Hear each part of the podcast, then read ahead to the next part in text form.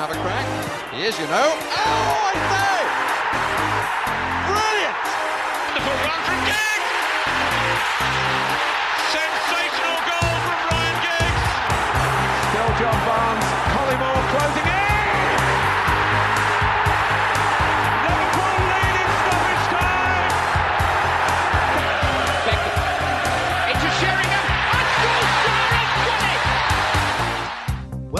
90s Football Hall of Fame show, a podcast brought to you by thefootballfaithful.com. I'm Steve McGovern and I'll be leading the line for this episode. I'm joined by first team regular Peter Henry. How are you, Peter?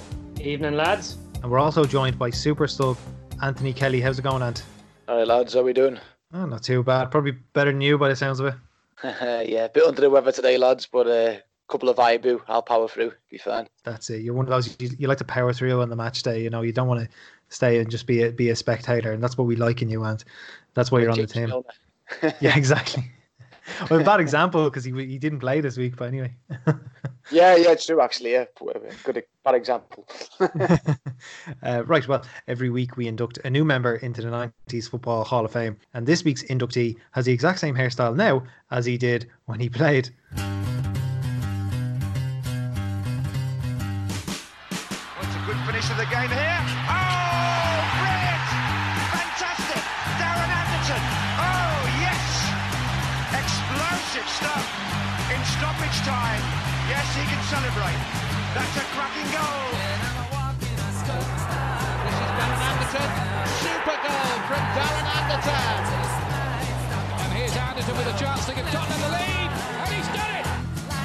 Darren Anderton. Oh, Anderton! That's fantastic! Going towards goals, nearly away by the Lewis. Here's Anderton! Yes! Darren Anderton for England. Warren Neill. Oh, that's a good looking ball.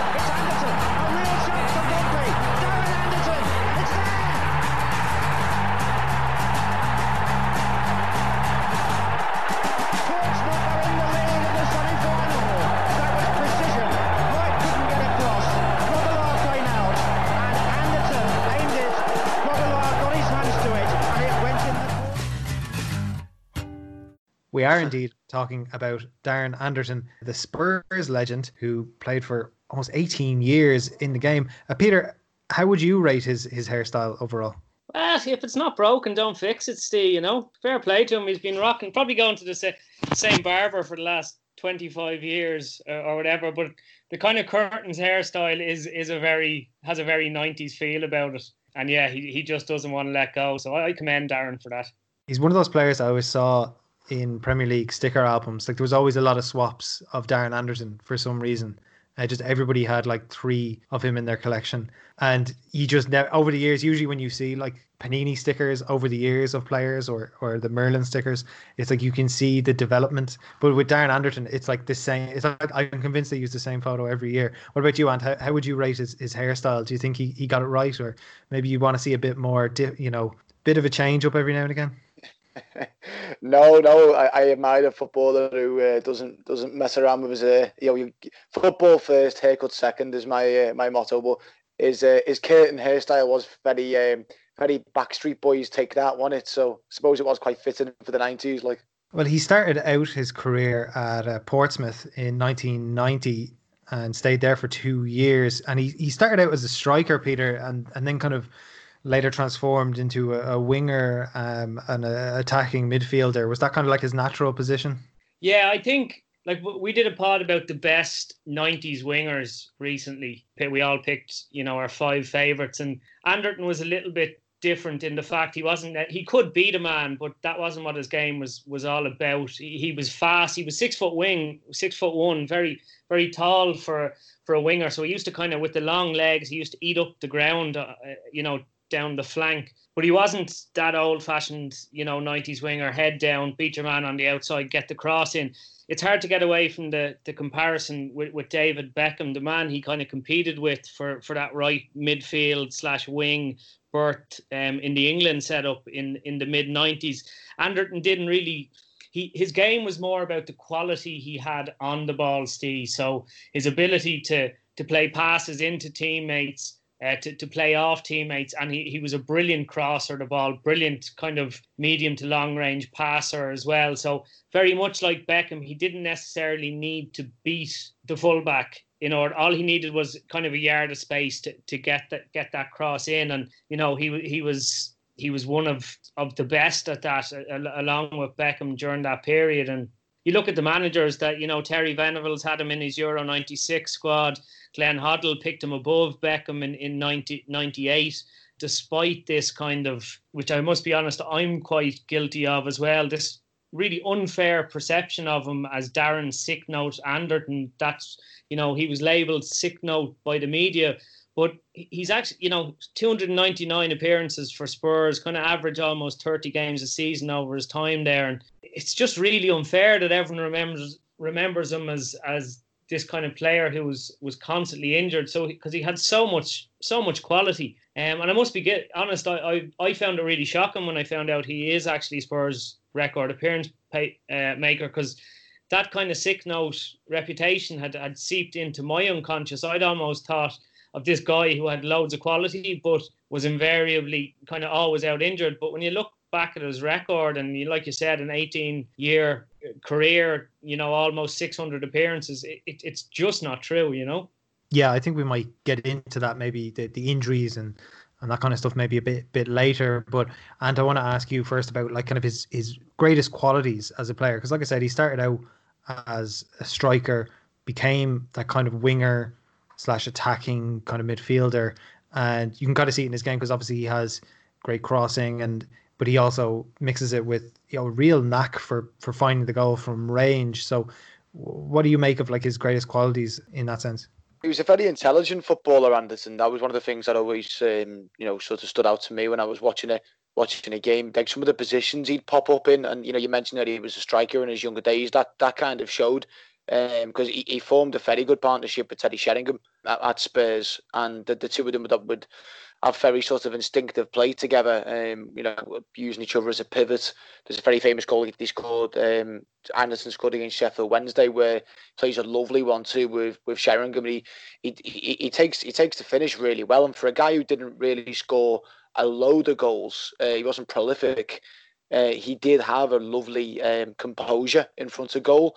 So I think that there was that and a combination of his intelligence. Um, as Pete says, he, he was sort of oddly dovetailed as some sort of like right winger who was forever sort of competing with David Beckham, but he had he definitely had more to his game than that. Um, you know, there, there was a reason why uh, why Hoddle picked him above Beckham at the start of France '98. He actually thought um, his overall play on the wing was a bit better than Beckham's as well. So uh, I think Hoddle's perception of him was that he, he offered more in defence in terms of tracking back. That this was a guy who clearly, you know, was aware of his responsibilities on the pitch and on top of his good distribution as well. I mean, you know, he, has got a lovely sort of scrapbook of goals. There, there was an absolute screamer he scored against Leeds with Nigel Martyn in goal.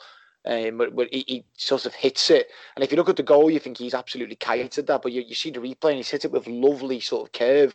And it sort of bends away from Martyn as he's diving and the, the, the, sort of precision um, he hits it with, it doesn't fly into the top corner. It's kind of like a nice height for the goalkeeper, but the bend of the shot takes it away from Martyn, who was a very, very good goalkeeper himself.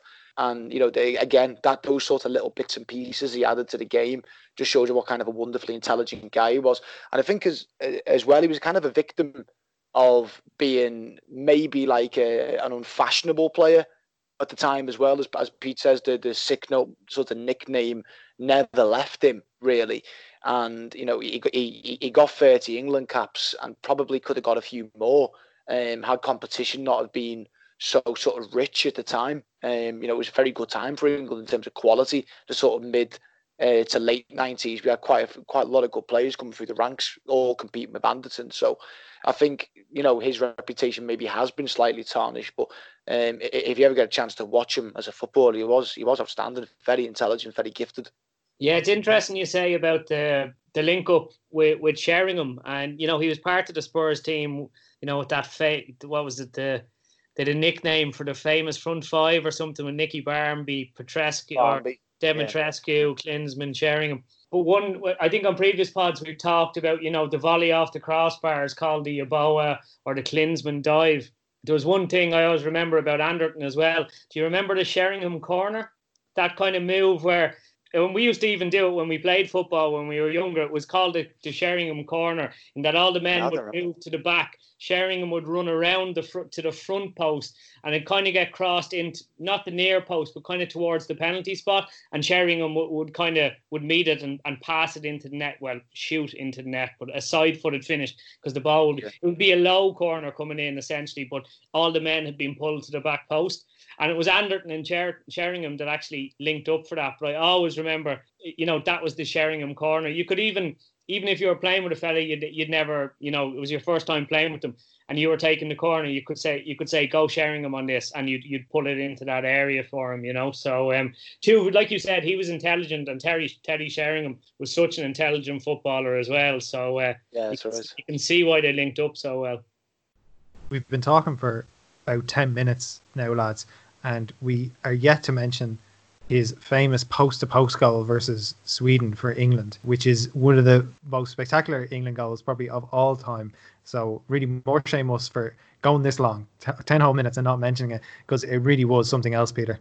Yeah, and with, with his left peg as well, which he wouldn't, I don't think, have been particularly particularly strong with. You know, um, a half volley with, with his left after being laid off, an absolutely, absolutely smashing goal. Um, he, he did like he, he Anne said, as Anne said, he thirty caps for England. He scored seven goals for you know not an out and out attacking player. That's that's a real really reasonable record. There's a lot of kind of top class 90s strikers that that would have a similar if if not worse record for England so um yeah he he, he never let England down he also sp- scored a, a cracker in and he, he kind of puts it as one of the highlights of his career it would have been the 98 World Cup against Colombia uh, yeah, from a really tight angle, he, he, he volleys it kind of right into the roof of net. It's it, it's a smashing uh, finish, but kind of just all leads back, Steve, to you know as you were saying, the kind of very good you know long range shooting, and as me and Ant were saying as well, you know you, you need to be a technically good footballer to uh, to strike the ball the way the way he did. I think.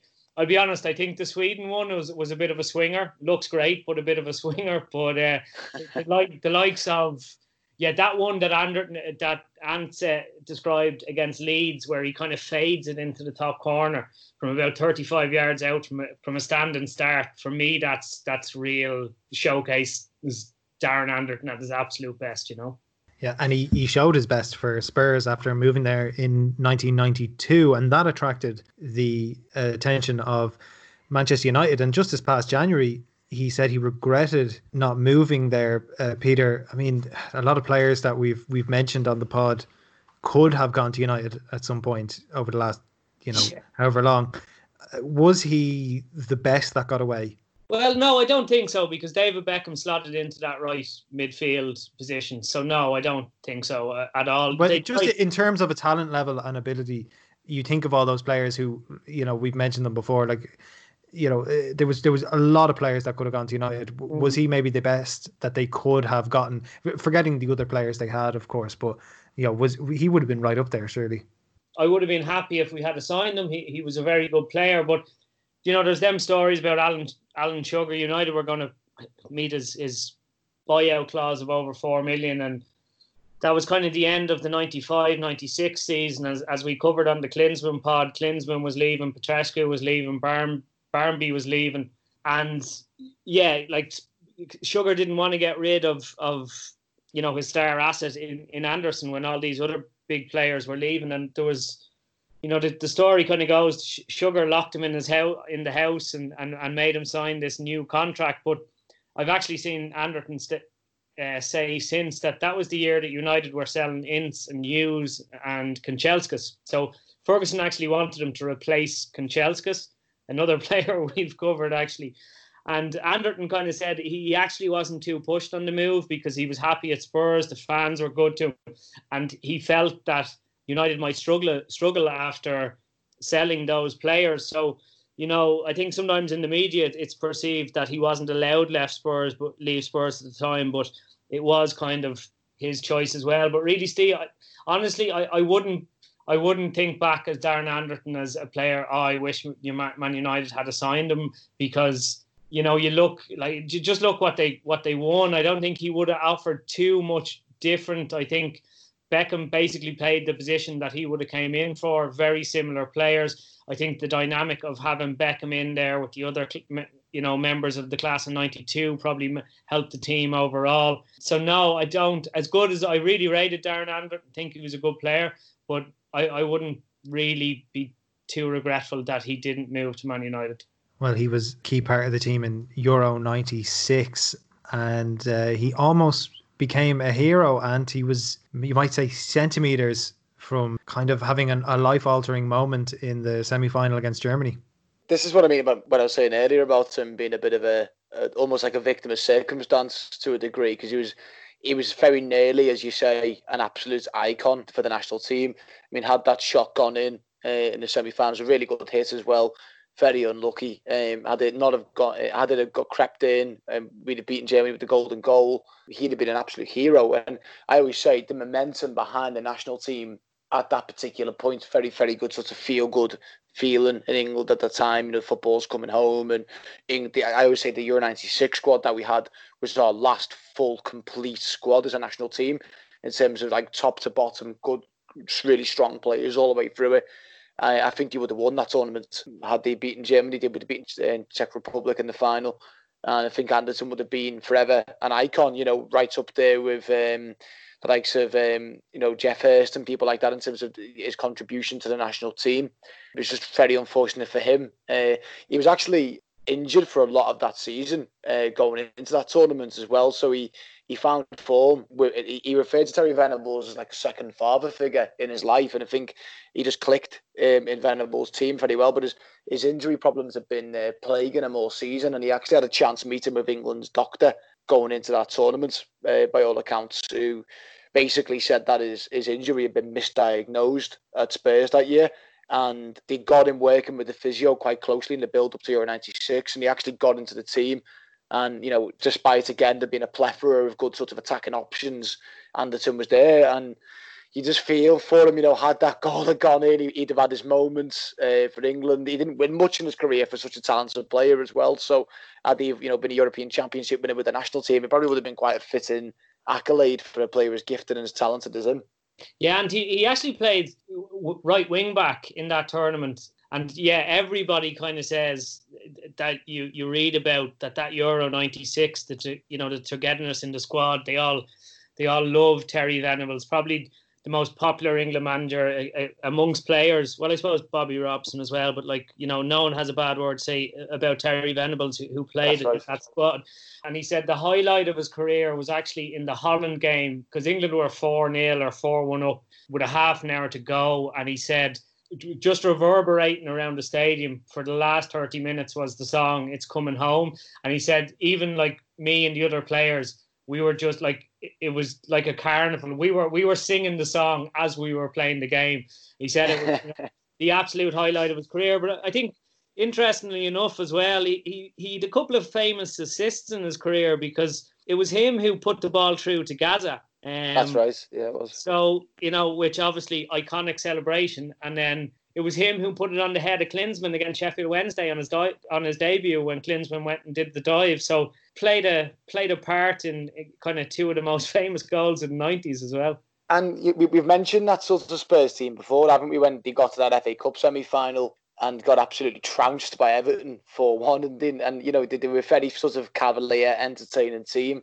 And you know, I think a lot of people expected them to win that semi final with Everton being in such dire straits at the time you know, they obviously lost and, you know, Anderton went on to go and lose the semi final year 96. I think he only ended up with a League Cup winners medal in his entire career. Yeah. Um, which is, you know, for again, for a player of his ability, like, you know, it, it really is a shame that he was on the cusp quite a couple of times with some very memorable teams. Yeah, didn't quite get over the line. Ardiles, he said that with Ardiles, with Barmby and Dumitrescu, Sheringham, Klinsmann, the players had said to Ardiles, look, like we need some kind of a you know defensive structure or shape here, like for when we don't have the ball. And Ardiles was like, no, no, you, you, lads are so good, you won't lose the ball. Don't worry about that. we all know Ardiles didn't last too long in the job, like. yeah, it's a nice cavalier approach there, isn't it? Yeah, yeah. Where is he in the the Spursiness rankings? Because is he another one of those players who is like really nice to watch and you know, obviously very skillful and talented, but at the end of the day, maybe not consistent enough. And so, d- does he fit in with that kind of uh, cliche at all? And I don't know. It, it's it's quite hard because, as you say, Spursy has become the adjective, which is just affiliated with that club, hasn't it? And it's it is quite a damning, uh, damning thing to say about players if they're not consistent. And you know, at, at, the moment, at that exact moment when it comes to the crunch, they haven't really got the belly for the fight. And I think that's quite harsh on Anderton, as Pete was saying before about his injuries and this sort of this um, stick that was used to beat him with in the press about sick notes and he was constantly compared to Beckham, and you know he probably had to go through quite a bit there, you know, and he he was going through some quite bad injuries early on, as I said before. Spurs misdiagnosed his injuries quite badly uh, for quite a significant chunk of his early time at White Hart Lane. There's a video, there's an interview with him. It's, kind of like a, an evening with one of those sort of after dinner speaking events, and he's he goes into quite a lot of detail about how the the, the club was sort of misdiagnosing it. Uh, they weren't being exactly straight with him. The recovery plans probably weren't that great, and you know, especially in comparison to now. So you know, for, to go through all of that and then still come out at the other end of it and still be such a consistently you know good player and around some very good England teams. Um, you know, to be rated by so many people, Manchester United were clearly very intent on getting him. Alan Sugar locked him in the house so he wouldn't leave. You know, this was clearly a guy who it was a quality player. Perhaps the, some players around him weren't quite sort of there because Spurs were so erratic in the 90s. Well, you know, you didn't never know what you were going to get with them. You know, I, I remember Spurs being right down in the sort of doldrums at times um, during Anderton's time there. Then at other times they were wonderfully cavalier and attacking and really easy on the eye team. So it is kind of hard to gauge where Anderton comes on that sort of uh, metric. I wouldn't say he was like an inconsistent sort of you know belly for the fight type player. I'd say he was definitely determined and definitely you know a, a great pro with a great attitude to the game. He was playing until 2008 with Bournemouth, you know, so this was a guy who wanted to extend his career and play for as long as he could. So yeah, I think he, he does deserve quite a bit of respect. To be fair to him, lads, I kind of want to like ask your opinions on something because it was it really came into my mind when I was reading back and uh, looking at Anderton's career in more detail, and it is it is kind of linked to this sick sick note thing, and couldn't I just couldn't help. Like I said, it was in my unconscious as well, and I couldn't help think, Jesus, we were so influenced by kind of because we didn't have like it wasn't like you know these days where there's websites so many websites and there's there's social media there's so many there's so many more opinions and like stats are easily available. Someone would have said actually you know he he plays like 75% of the games every year. That's fine. Um whereas before all we really had a lot of the time was the tabloid yeah. narrative the tabloid headline. Do, do you think like in the modern day that the whole sick note thing wouldn't have you know grown the legs that it did and morphed into this kind of you know reputation that he's just remembered by? Because we just would have more information and we would just be able to say actually that's not entirely true. It'd I be a meme so, yeah. Yeah. It'd be a meme no, well, peter. Peter it would be all over twitter and people would would be using it as a stick to beat them with. I mean, I don't know if you've been on football Twitter these days and all those accounts with their football avies, but like the kind of stuff that they argue about and they're talking about, I mean, it would 100% be thrown at them. I, although I do think, I think, I think you do have a, a point though, in just in that sense. But I mean, in his first five seasons, he did play pretty much you know most of the games almost entire seasons in his first uh, five campaigns and then obviously you see then the numbers just all of a sudden drop in 95 96 he played only eight league games. And then in the seasons after it's 16 15 it's not until 98 99 he plays 32 games. And even after then that he's playing on average around about 20 games. So he is missing significant chunks. I mean and do you think that maybe that took so much out of his career that he could have had so much more if it wasn't for those injuries. Without doubt. And, you know, we, we talk about the 90s as if it was, you know, like 50 years ago sometimes. But for people like us who were, you know, living through it, does seem like almost like yesterday. But you, you, you forget sometimes that the the sports science and the knowledge probably just wasn't there the way it is now. Pete talks about us being heavily influenced by the you know the sort of tabloid narrative at the time and he, he, sort of makes the comparison with modern day, which is which is a very good point to make because in modern times now, like I was having a conversation with somebody the other day about how injury prone a lot of players seem to be, just sort of fairly innocuous challenges, and the player's out for six to eight weeks.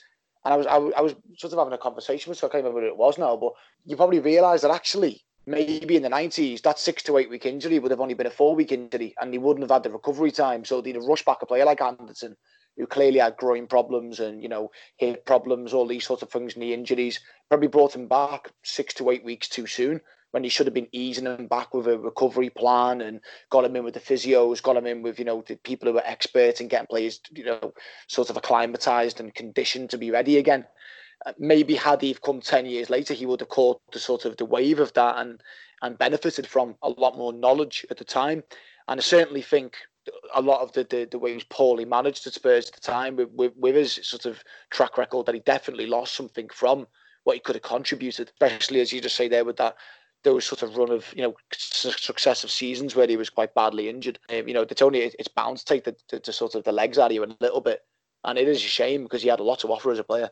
They, must, they the Spurs physio mustn't have had a magic sponge. yeah. yeah. to be fair, Anderton has he has since you know uh, criticized the kind of physio department in Spurs and said that they just weren't up to it. So I think there might be something in that, and I think in what Peter said there about the you know about the coverage of it, and and I think the tabloids had a much bigger say in the in the overall discourse of football back then. So I think probably you know they saw a sick note and thought, oh, that's hilarious. Let's let's use that. Which was coined, by the way. The nickname was coined by um, former Portsmouth goalkeeper Andy Gosney, who I'm sure is delighted to be a footnote in Anderton's Wikipedia page. But in 2001, and he was actually linked with the move to Liverpool, which uh, surely would have been the death knell for his career. Oh yeah, without doubt. Yeah, Liverpool's capacity at, that time to uh, turn a good player into an absolutely awful player was uh, was quite prevalent. But he, was actually there was rumours linking him to Liverpool uh, when he first went to Spurs as well. They, they, apparently they were quite keen on keen on him uh, joining Liverpool because he played with that Portsmouth team, which ran us very close in an FA Cup semi final. Uh, in 1992, he scored at Anfield. Liverpool getting forward there, but the ball's cut out by Aspinall for Portsmouth now to Neill. Here comes Anderton. Anderton's in the clear. Can he finish? Anderton is scored. Portsmouth have scored. Oh, it's Darren Anderton. Anderton has scored for Portsmouth drama here at Highbury.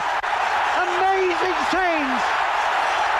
The Portsmouth fans have gone wild. Portsmouth have taken lead. Liverpool nil. Portsmouth one. Nine and a half minutes left. And the second division underdogs are in front because he was you know he was sort of his whole family were based in the south i think he was sort of humming and hawing over the move and then spurs came in for him and he and he opted to go there for you know a, a big money move at the time. And I, I think he, he, would have been a very sort of good cultural fit with Liverpool um, as a footballer. Even in 2001, you know, we, we'd lost McManaman. We didn't have much width. We weren't the most creative uh, club under Houllier at times. And I think having a player like Anderton would have been uh, would have been quite useful. But then again, we had so many players who were absolutely horrendous with injuries at that point, like Jamie Redknapp and Vladimir Smicer and people like that, that, you know, might not have been the most sort of perfect solution, having somebody who could uh, only give you 25 games a season at that point. That's kind of his big break, Ant, was, was scoring at Anfield eh, as an 18 year old. But he actually grew up as a Southampton season ticket holder. He used to go to the Dell every week. And quite a funny story that when when he went to Spurs, obviously, you know, we all know Southampton and Portsmouth, you know, there, there's no love lost between the two South, South Coast clubs. And his debut for Spurs was at the Dell against Southampton. And like he was getting dogs abuse, but he said where he was taking the throw ins from were right beside where his season ticket was. And like he said, there was this old guy there who used to give him sweets and stuff when he was growing up. And this lad was calling him all the names under the sun when he was making the debut. Like so, yeah, football fans they, they never cease to amaze you. Lovely bunch, aren't we? Anderton stayed at uh, Spurs all the way up until 2004. So he had a, a long 12 year career at the club, uh, making well over uh, 350 appearances, scoring 48 goals. So not a bad record in the end, especially for a wide player. Uh, he then went on to Birmingham for a season, his, his final season in the Premier League, uh, scored three goals there before going on to Wolves in the Championship. And then after that, in 2006, he moved to Bournemouth for three seasons. And actually, that was the, where he scored his, his first ever career hat trick in 2007 in, in League One. So th- that then brings Anderton's career to a close. In 2008, I didn't realize he played uh, for so long. Peter, I, I want to ask you, was he underrated for the type of player he was, the quality that he had, or was he actually one of those who was strangely perfectly rated at the time, but we just don't talk about it anymore because it was 20, 30 years ago? Maybe underrated by fans to a certain degree. But like like I said earlier, the fact you know he was keeping Beckham out of the England team, Terry Venables. He played in di- very different positions under Venables, under uh, Hoddle, seen as two of England's best coaches. Hoddle definitely in terms of maybe not in terms of his overall record, but a lot of how the players talk about Hoddle's ability. You know, man, Fergie wanted to sign him. He was definitely he was definitely a, a, a really a, a, really top player. Like I said, the quality he possessed in his right foot, whether it was shooting or crossing or passing, it was it was top, just top drawer. But I don't think he was a very glamorous player, if you know what I mean. And I think that maybe kind of went against him a, a, little bit, and maybe in terms of people wanting glitz and glamour for, from their footballers. Um, a very very, I thought you know, obviously it sounds a bit strange because he was out injured, but like very consistent in, in his performance levels when he was on the pitch. So I, I, think he was, I think in the general scheme of how he is remembered, I don't think he's remembered enough for his quality as a footballer. And sadly, he's he's kind of remembered as as this Sicknote character. But I would say I'd veer towards slightly underrated, but not not. I think you know his teammates, managers, people within the game, they knew just how good this guy was. Yeah, he did play for England thirty times, which you know nothing to sniff at. Although we probably should have had more. Scored seven goals, um, and a few of them coming at tournaments as well. Nearly played at the 2002 World Cup, which would have been mad. And interesting enough, his last five caps came under five different managers. Some of them were obviously kind of caretaker managers, but uh, that's a, a, an amazing stat in itself. What about you, Ant? Do you think he was he was underrated, or do you think he was kind of given the credit that he deserved? No, I think it's a good point by Pete. I think if you, if you got like a, a cross section of footballers who played with him, they'd all you know eulogize about what a clever player he was and what a fantastic player he was. So I think within the game, within peers of the game, he was very much appreciated. I think outside the game, you know, that sort of you know sad, sadly that sort of tag of sick note stuck with him. And um, I think the point about him not being a glamorous player is a valid one as well. Sometimes, uh, you know, uh, your face fits with the media. And, you know, th- th- there was a lot of footballers around at the time who were sort of dominating front and back page headlines. It was a time when the, the media went mad for Beckham. Um, at that point as well, there was also the Liverpool Spice Boys who you know, went to uh, be a bit of an infamous team, but yet you had the likes of Robbie Fowler and McManaman making headlines and stuff like that for not necessarily the right reasons. Whereas Anderton just seemed like a bit of a, a genuinely decent bloke who just wanted to get on with the game, and maybe there wasn't there wasn't enough there for them to to go off. So he kind of just got overlooked, despite the fact he was consistently quite a decent footballer for most of his time in the Premier League. So I think there is that sort of element to it as well. But I think if you ask most people who understand the game and, and, and appreciate the game for what it is, Darren Anderton is uh, a very, you know, very much appreciated as uh, the, the top footballer that he was. I think that's a, a wonderful sentiment to close it out on. Darren Anderton, one of only two men in the world to have won the League Cup in '99 and be in the '90s Football Hall of Fame. Up next, we've got a quiz.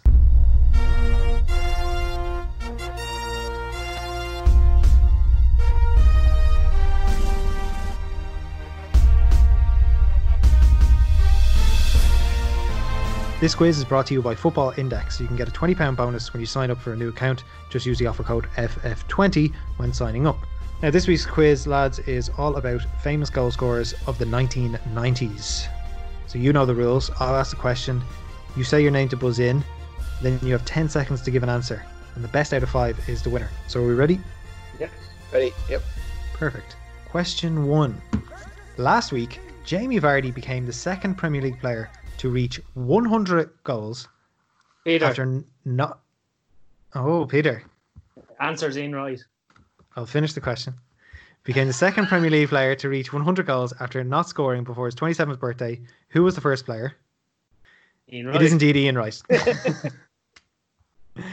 uh, so that's a one one nil to to Peter. Yeah, you're right on the you're right on the money. And you know, you know. That's it. Saw the- I saw the tweet yesterday, Steve, so I just kind of knew where you were going straight away. Oh, I, d- I didn't see it on a tweet. Anyway. Yeah, no, I, I, uh, yeah, I was editing the. I knew it off the top of my head. I'm just that. no. Right, question two. For which club did Ian Wright make the most league appearances in his career? Peter, Ant. Peter, go ahead. it has to be Arsenal, no? Ant, do you have an answer? I was going to say Crystal Palace. Really? I know he played like three, four seasons with, with, with Palace, no, and then like a decade at Arsenal. So Ian Wright, he played seven seasons at Crystal Palace, Okay. He Okay. was there for a while, yeah. He was there a long time, wasn't he? made 225 league appearances. okay. Uh, he also spent seven seasons at Arsenal and made 221 appearances. Oh man. Correct answer is indeed Crystal Palace. He made overall more appearances at uh, Arsenal, but not league appearances. Uh, well, well, Premier League appearances. uh, it- I went for Premier League appearances, Steve. So Oh well, if you had listened to the question carefully, Peter, you'd know I said league appearances. So Quizmaster is Listen to, always this, listen to this Manchester United behaviour going on in the background here. He should be docked points for that. Shocking. now now Ant, you've got it's one all now, right? Don't don't uh, push it. Question three: Who scored more Premier League goals, Ian Wright or Dwight Yorke? Peter, Ant. Peter, go ahead. Dwight Yorke. Ian Wright scored 113 goals. Dwight Yorke scored 123. So Dwight Yorke is the correct answer. Scored many of them for Aston Villa and Man United, of course. Question four: Who scored more Premier League goals, Dion Dublin or Emile Heskey? Peter, Ant. Peter, go ahead. Emile Heskey. And do you have an answer? Sorry, you actually can't answer that because it's it's one or the other. So actually, that's. I, know, I was going to say Dion Dublin. Yeah, I was, I was, I was going to say Dion Dublin got more than Heskey, surely. Yeah, Dion Dublin did. He got 111. Emile Heskey got 110. Ant loves Dion Dublin. He texts me every day asking me, "Can we do a house a pod about Dion Dublin?" I've got, I am a fanboy for Dion Dublin, I'm not going to lie. So the score remains the same after that. It's uh, 2 1 to Peter. Question five Who won the Golden Boot in 1990? 1990. And Go ahead, Ant. I'm going to go a bit left of field and say Mark Hughes. Mark, why, why would you? What? Mark Hughes? Peter, do you have an answer? Uh, 1990. Ooh. I'll go with Ian Wright. Uh, Ian Wright is not the correct answer. Ian Rush. No, I'll give you each a, a gu- Ant, have another guess. Did, I think you'll kick win Player of yourselves. the Year? Did, did Hughes not win Player of the Year on then? I'm just trying to think who it was. Um, can, I, can I have mine now? Uh, yeah, give give your guess now. If you have a guess now, go ahead. Gary Lineker. Lineker? Yeah, is it Lineker? You don't have a guess, Ant. I, I would have said Lineker. Yeah, I would have Oh, gone. well, why didn't you say Lineker then? Lineker is the correct answer. Uh, and that makes it 3 1 to Peter and our winner for this week. Uh, he, he actually won the Golden Boot with three separate clubs. And he's the only player to do that, which is a, an interesting stat. So Leicester City in 85, Everton 86, and then Spurs in 1990. So there's a bit of trivia there. I probably could have used that for like another quiz. Grant, so that's the end of uh, this episode. If you enjoyed our show, uh, please take a moment to give us a five star review on Apple Podcasts. You can follow us on Facebook, on Twitter at footyfaithful underscore. And if you head to thefootballfaithful.com, you can get a lot more football content. Thanks a million for joining us, lads. Thank you, Peter. Cheers, lads. And thank you, Ant. Cheers, lads. I'm off to get a Lemsip. Nice one. Enjoy. It's coming, football's coming home. It's coming